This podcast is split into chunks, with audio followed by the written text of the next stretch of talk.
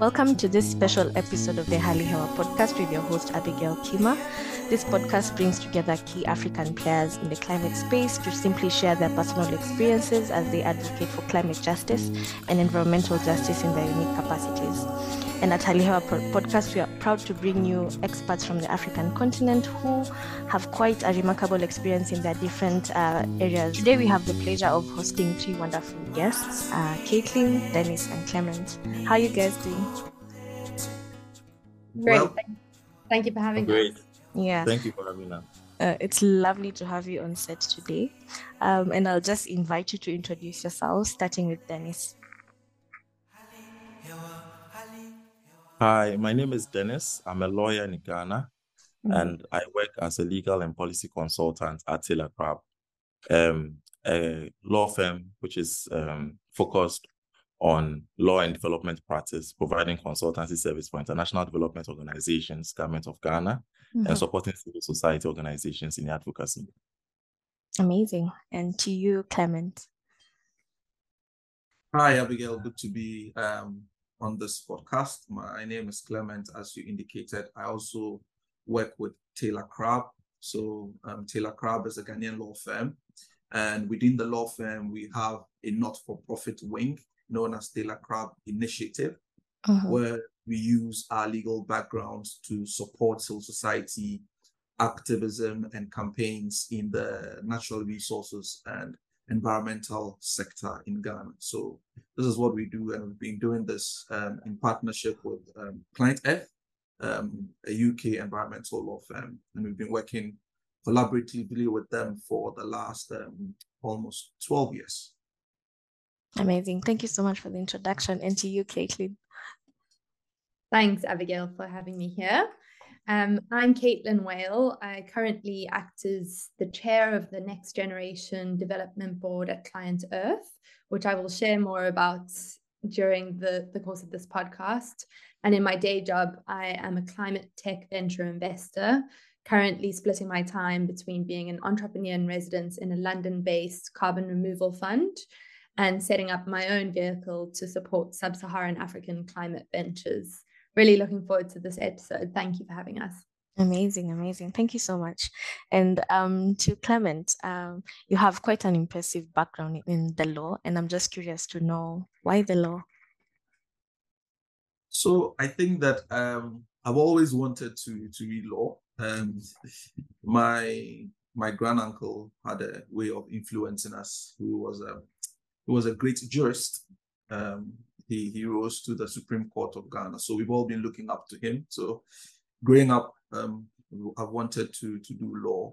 Um, I, I didn't set out to do natural resources law or environmental law.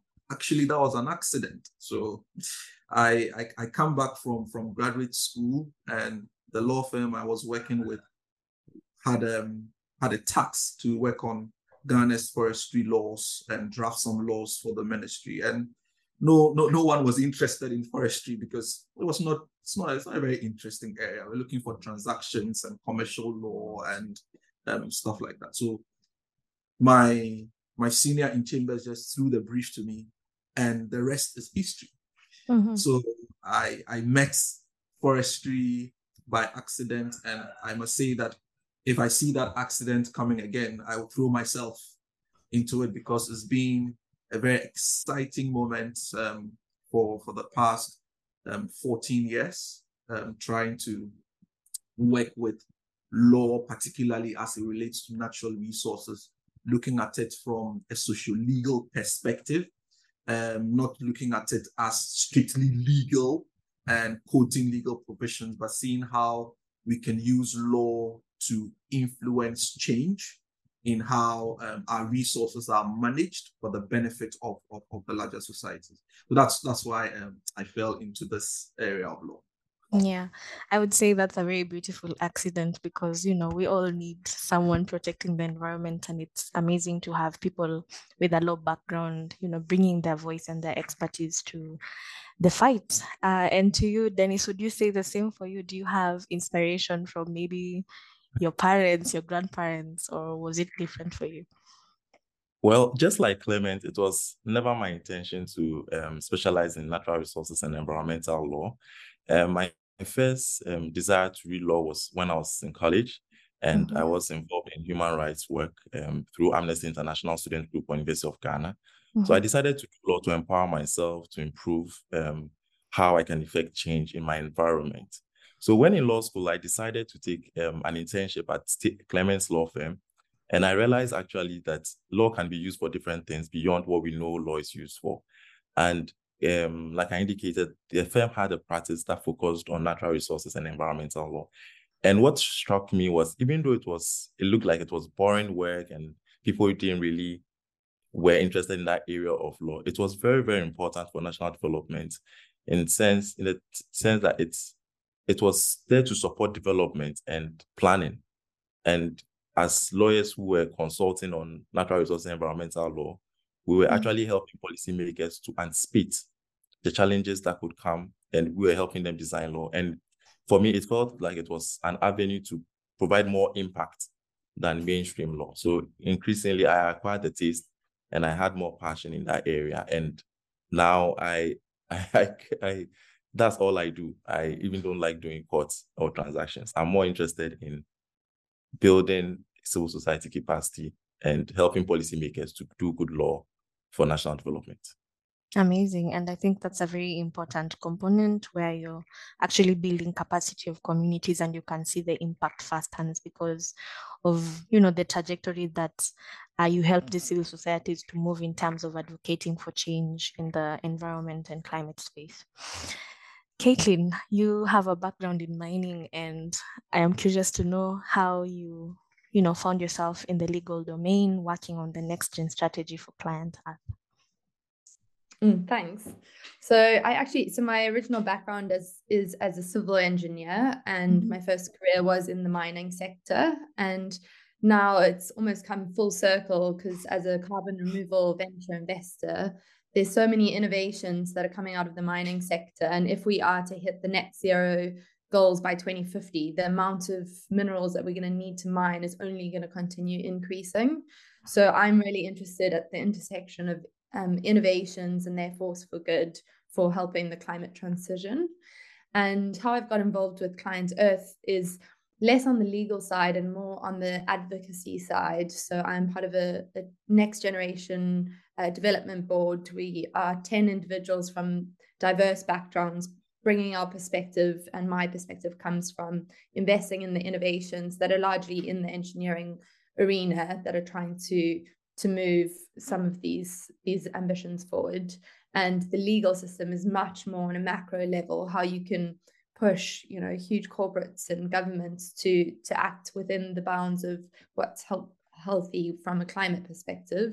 Mm-hmm. And then the other side of the spectrum, working with the innovations that are then trying to move forward and act within that. Mm-hmm. Uh, thank you so much for sharing that with us. Um, Of course, Clement, you've already spoken briefly about um, what you do with TaylorCrabbe. I hope I'm pronouncing that correctly. But uh, Crabbe, okay, TaylorCrabbe. Uh, do you mind sharing more about, uh, you know, what that experience has been like, and whether there are any other cases specific to, you know, forestry management, for example, the Atewa Forest, that, you know, we, we would like to know what that experience has been like for you. So, um...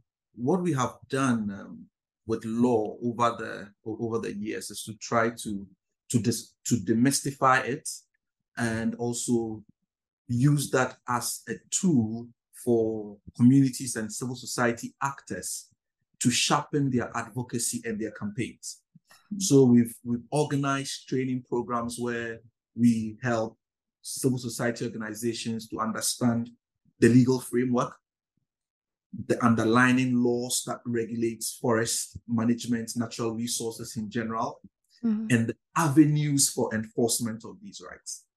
So over the years, we have created a cadre of very active community and civil society actors who understand the basis of law, even though they have not been to law school, but they have managed to use this knowledge in law to influence their campaigns and now ask for law reform. And they've made policy proposals. They've um, contributed to drafts to change the, the legal framework for the management of natural resources. I mean, one law comes to mind vividly, which is the regulation on legality licensing, the law in country that um, domesticates the voluntary partnership agreement between Ghana and the E U. Now, civil society was very active in making proposals to government on how to reform the law to ensure that when Ghana trades, they had to trade in legal timber. That's one. So this capacity of civil society being built over the years has gotten to a point where they're asking, so after the reform, what next? So if the law is reformed and we are not seeing the implementation of the law, what do we do next? So that will bring forth issues of enforcement using the courts, using other um, complaint mechanisms, avenues to try and seek enforcement of these laws. So the Atewa Forest case is one example where you have active community members and civil society organizations understanding that there are different categories of forest, and the law has created those categories, and the law has indicated what can be done in which forest. So if there's a forest that is categorized as a protected area or a global significant biodiversity area, it means that certain activities like mining cannot be done in there. And they have this basic knowledge. Because they have this basic knowledge, if they see any attempts at trying to mine in this forest, then there is advocacy. So they, they engage the government, made proposals that this cannot be done. Um, government was like, we are going to also do it, but we'll do it sustainably. Um, civil society said, no, you will destroy the, the, the ecosystem. You will destroy the environment there. So next, they file a case in court and say, no, even though you are a government, you cannot undertake this um, mining of bauxite within this area in Atewa. So what we what we do is to support them. There's a, there's a lead advocate who is um, arguing the case in court. So we support with um, uh, case building support, helping them to put their briefs together to be able to meet the, the barrister who is doing the, the litigation in court.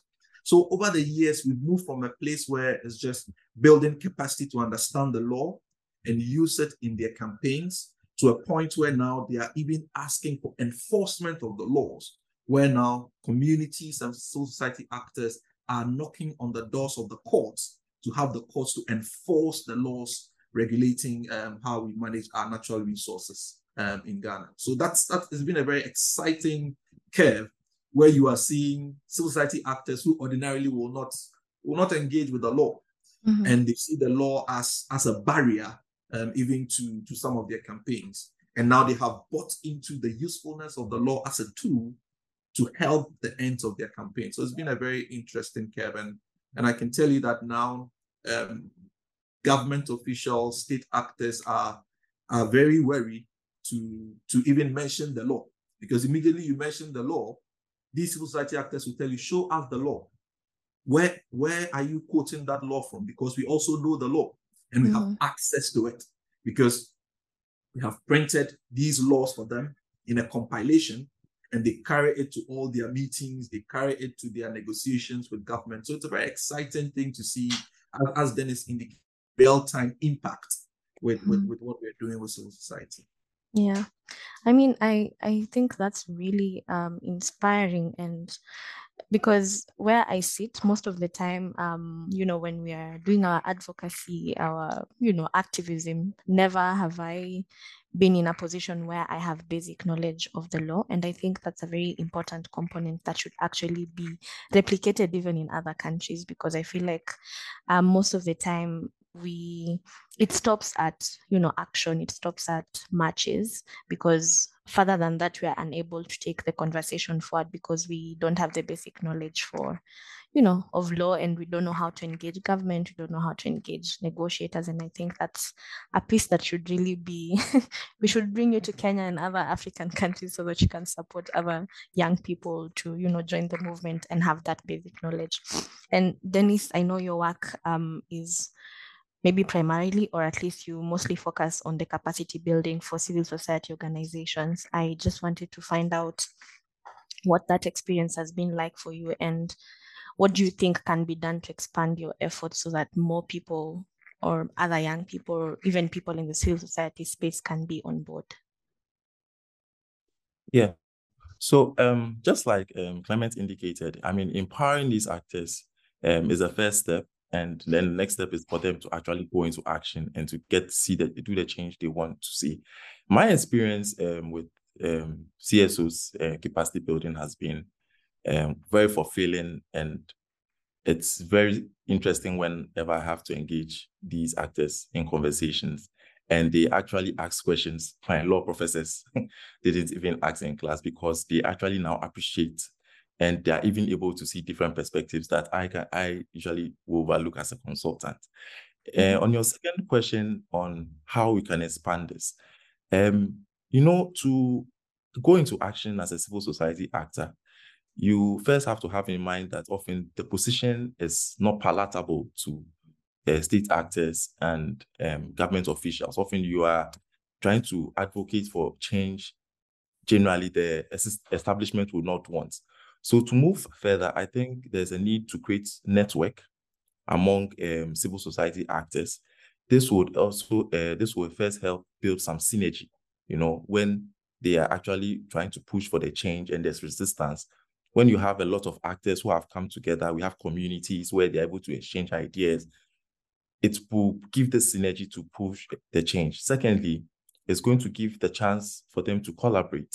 You know, when they communicate a lot, there's reduction in replication of efforts, so that they build on each other's efforts, so that the scarce resources they have, they are able to make the maximum use of it.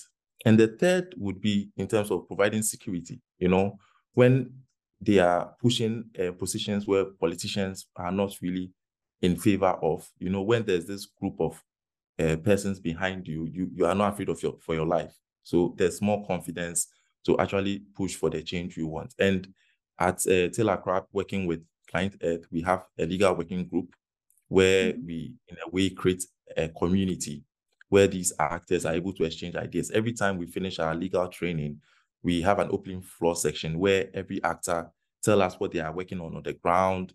The others also contribute and see whether they can contribute. And, you know, it's a, it's a medium to exchange ideas. We have a WhatsApp group. We have an email thread where whenever there's a need to mobilize for action, it's easy. It's it takes less effort. You know, you just put it on the WhatsApp group. There's a lot of contributions, and we can just release. Uh, we can have an issue this morning. By afternoon or evening, we have released a position paper. So I think, in addition to the legal training and capacity building, uh, we also have to increase efforts at creating more networks and communities where these actors can exchange ideas and support each other.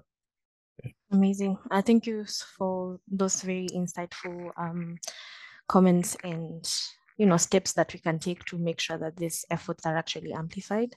And I'll invite Caitlin now to speak on, you know, the Next Generation Climate Leaders Project, with which is exciting because uh, I, I understand the plan is to engage about one million young people, especially from the Global South. Caitlin. Thank you. So as you've heard from Clement and Dennis, the, the power that the law can have in unifying multiple voices and really taking making a force for, for change. And this is this is what ClientEarth does.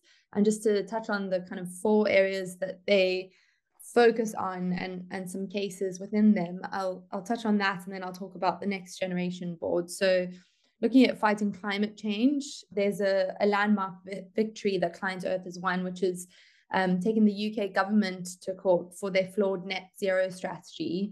And more recently, they've launched a greenwashing case against the Dutch aviation giant K L M for greenwashing. So that's on fighting climate change, defending nature. We've already heard about the awesome work that ClientEarth have partnered with TaylorCrabbe to defend um, the Atewa rainforests and empowering the communities around their legal rights within that.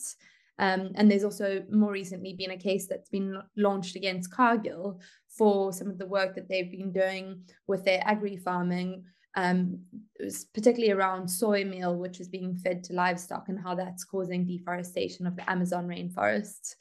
Um, delivering justice. So ClientEarth has trained more than one thousand five hundred judges, including in the Supreme Court in China, um, on environmental litigation, and also protecting our health. Things like um, the Clean Air Act in the U K, which is now spreading out across Europe, but also challenging kind of big food giants like Nestle France, Danone, McDonald's France, and other uh, food and retail giants on their use of plastic, on their use of plastics. Um, so as the Next Generation Board, we are a group, as I mentioned, of diverse individuals ranging from twenty-one years old to thirty-one years old from all parts of the, the world. And we are bringing together our networks and backgrounds and different ways of thinking to see how we can amplify the work that's already being done by ClientEarth and get awareness within the younger generation. And we're defining that as kind of below thirty-five years old. And within this, we are aiming to get one million people signed up. And please, anyone listening to this, sign up on the link that's in the show notes, because we want to get young people who really have a big voice, who can then be, if there's a case that's happening in court and someone supports it, we can get them to sign a petition. Or we, if someone knows of an event that's happening, they can mention some of this work that's happening. So it's really about amplifying and, and communicating what's already being done by these awesome lawyers. And I'm based between Cape Town in South Africa and Nairobi in Kenya. And um, we've got Rama Tuli on the Next Generation Board, who's based in Gambia. And together we're thinking about how can we proactively try and get the global South and, and Africa represented within this one million young people. And so it starts with, with here and, and speaking on events like this. So thank you for, for giving us the platform, and, and thank you for all the awesome work that you're doing with the law. Oh, well, thank you so much. Of course, I'll probably be among that one million people signing up for that training to make sure that I also, you know, get the training that I need. Um, um, now, I don't know if you are all aware, but there's this uh, summit coming up in September, hosted by the African Union and the government of Kenya, which is an, an inaugural summit. It should have happened back in, I think, twenty twenty or twenty twenty-one. But uh, of course, COVID, and then no country was, had taken it up. And so some of the conversations that I, I have seen uh, in as the thematic area is the issue of critical minerals. And I know you're all working or somehow tied to, to the mining space.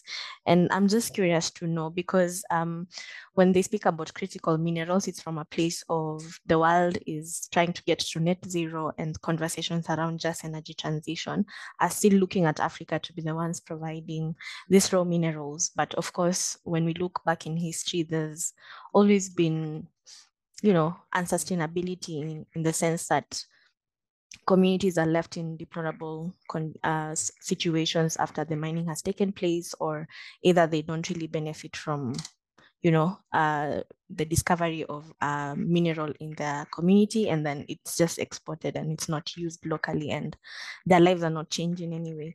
So, Caitlin, I'm curious to know what your feeling is uh, with regards to how this conversation is taking shape, and of course the fact that we really need to transition to a greener pathway as a globe.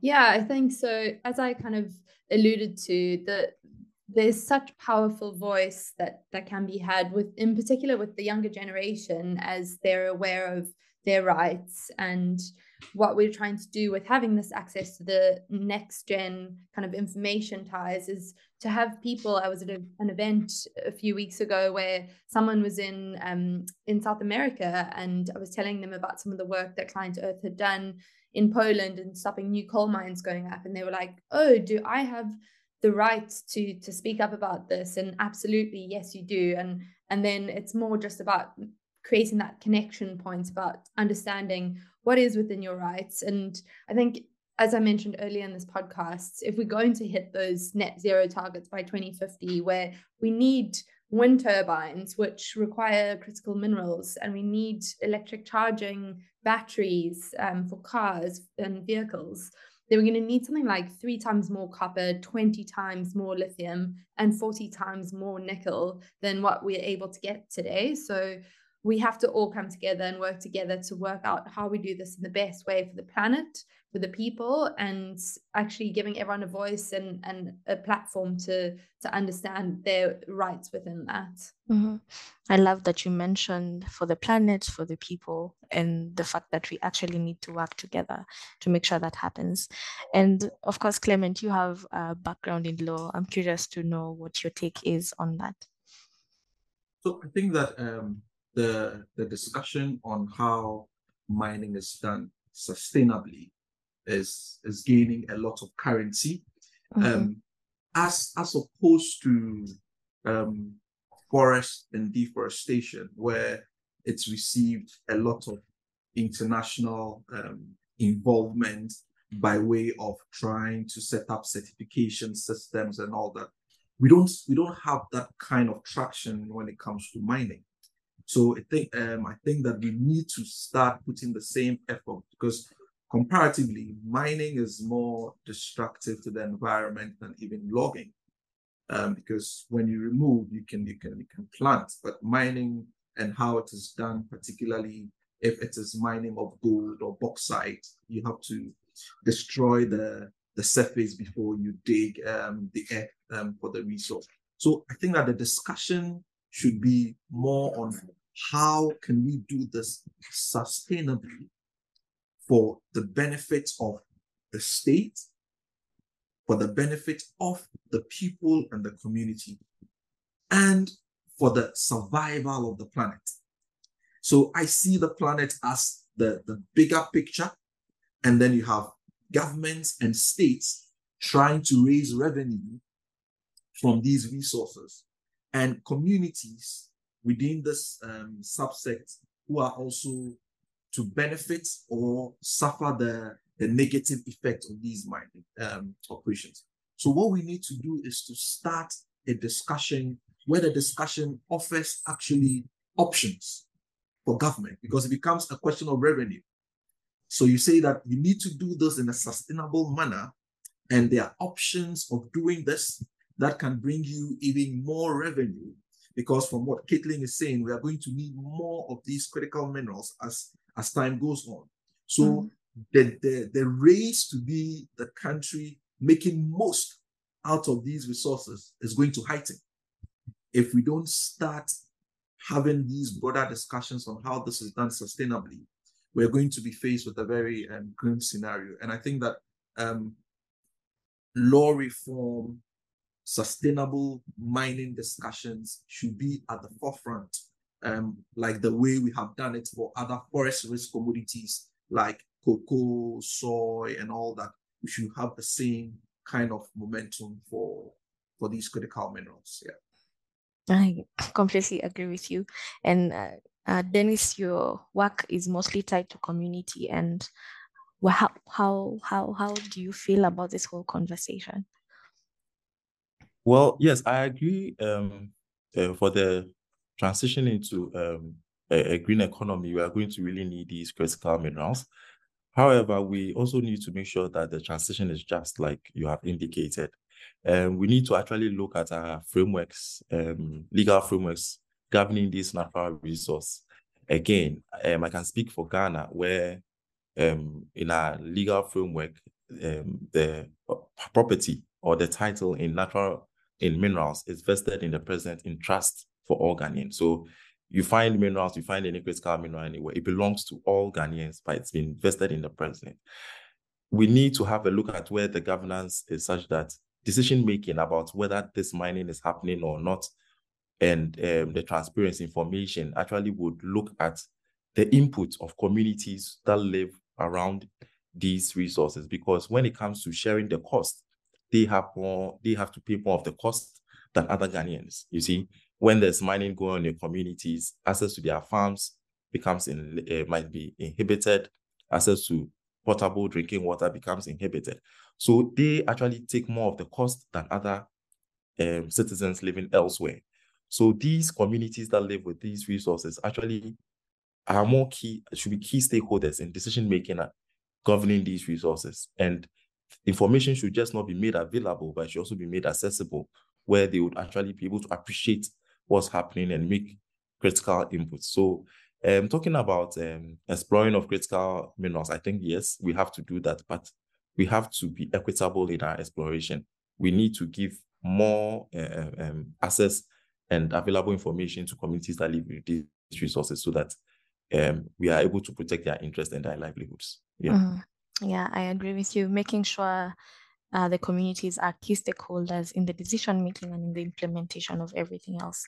And as we wrap up, uh, Dennis, is there a way we can, that the audience can get in touch with you uh, if, in case they're interested to be part of the trainings, whether they're in Ghana or any other parts of Africa, so that it can be involved and learn from the kind of work you're doing with civil society organizations and communities? Well, yes. So you can reach us through our website, um, uh, through um, LinkedIn and our social media handles. Our website is w w w dot taylor crabbe dot com, taylor crabbe g h dot com. Um, I believe you share a link or you yes. share uh, our website yes. in your credit. Yes. Yeah, yeah. You can reach us either through our website or through our LinkedIn uh, um, channel. We'll be happy to collaborate and to um, do more impactful work mm-hmm. within Ghana and within the sub-region. Yeah, thank you mm-hmm. so much. And, and to Clement, uh, what is your message to the audience that would like to be involved in the legal domain in tackling environmental challenges or climate change? Yeah, so, I mean, COVID has taught us that um, we can do things in different countries using mediums like, like Zoom. So currently, most of our legal working group meetings, it's, it's a hybrid form. So I will encourage other Africans who are listening, who are within this area, um, they will want to join these meetings. Just reach out to us so that it becomes um, an African thing. I mean, it's, it's, it's better when we start meeting like Africans, discussing our issues and coming up with um, positions that, that that that will better mm-hmm. our countries instead of doing things individually. So these hybrid meetings, we can make them available um, so that others can join as well. Yeah, I think that what we will do uh, in the future, the future looks very bright, and I think that um, activism on how to protect the environment will not stop. We are entering into a new phase. There, there are new minerals, there, there are new um, things we're talking about, there's carbon, all those things. So, the, and the law is going to play a critical um, point. So all activists must try and broaden their knowledge, basic understanding of the legal frameworks that regulates their various campaigns. And I'm sure that together, we can save the planet. Yeah. Thank you so much for sharing that. And to Caitlin, um, how can young people or, you know, uh, at least from our audience, be involved in the Next Generation uh, Climate Leaders Project? And is there any other way we can support you and the strategy to actually amplify the work that you're doing and to bring more people on board? Thank you. Um, Clement, I love how you speak about the future being bright, because I really do believe that we all have a role to play in trying to paint that bright future. And I think my call to action would be for everyone, young or, or old, to, to sign up on the Next Generation link, which is in the call notes, which takes you on a journey to understand how you can take action within your rights. And whether you're a, a lawyer, and we've heard some of the awesome ways that the lawyers are actually mobilizing huge amounts of change towards fighting for our climate, but also whether you're an engineer or an artist or a doctor, there's so many ways that you can get involved. So join us, sign up, and we'd, we'd love to have you on board for the journey. Thank you so much. Um, so this segment is just to invite you to speak about anything else you feel you might have left out and really need, feel the need to speak about it. Anyone can jump in. I'd just like to say thanks, Abigail. You've done really well in preparation for this and, and bringing us all in, and really excited to hear the finished product. Thank you. Thank you so much. Anyone else? Um, thank you. Thank you again, Abigail. Um, mm-hmm. This is this is a wonderful platform. I think that we can we can use this increasingly to, to amplify the work that we do individually, because mm-hmm. now the, the power of, of social media to mobilize, to get people to align is unmeasurable. So um, using tools like podcasts to do to do some of these things, um, it's, it's, it's very interesting. And we're happy to, to always um, chip in and help in any way. Um, maybe seeing us in Kenya very soon. Hopefully, that would be amazing. Thank you. Thank you very much for the opportunity.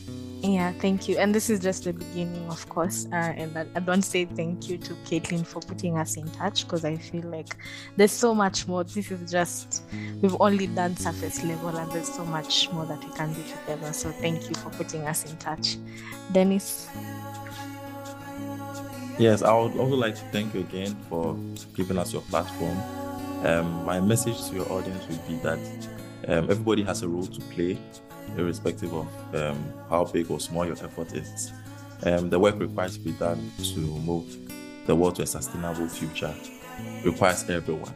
If you are not an advocate, you can actually be um, an action, uh, an implementer in any small way. Mm-hmm. Every little bit counts. Yeah, thank you. Yeah, thank you so much. Thank you so, so much. This was lovely.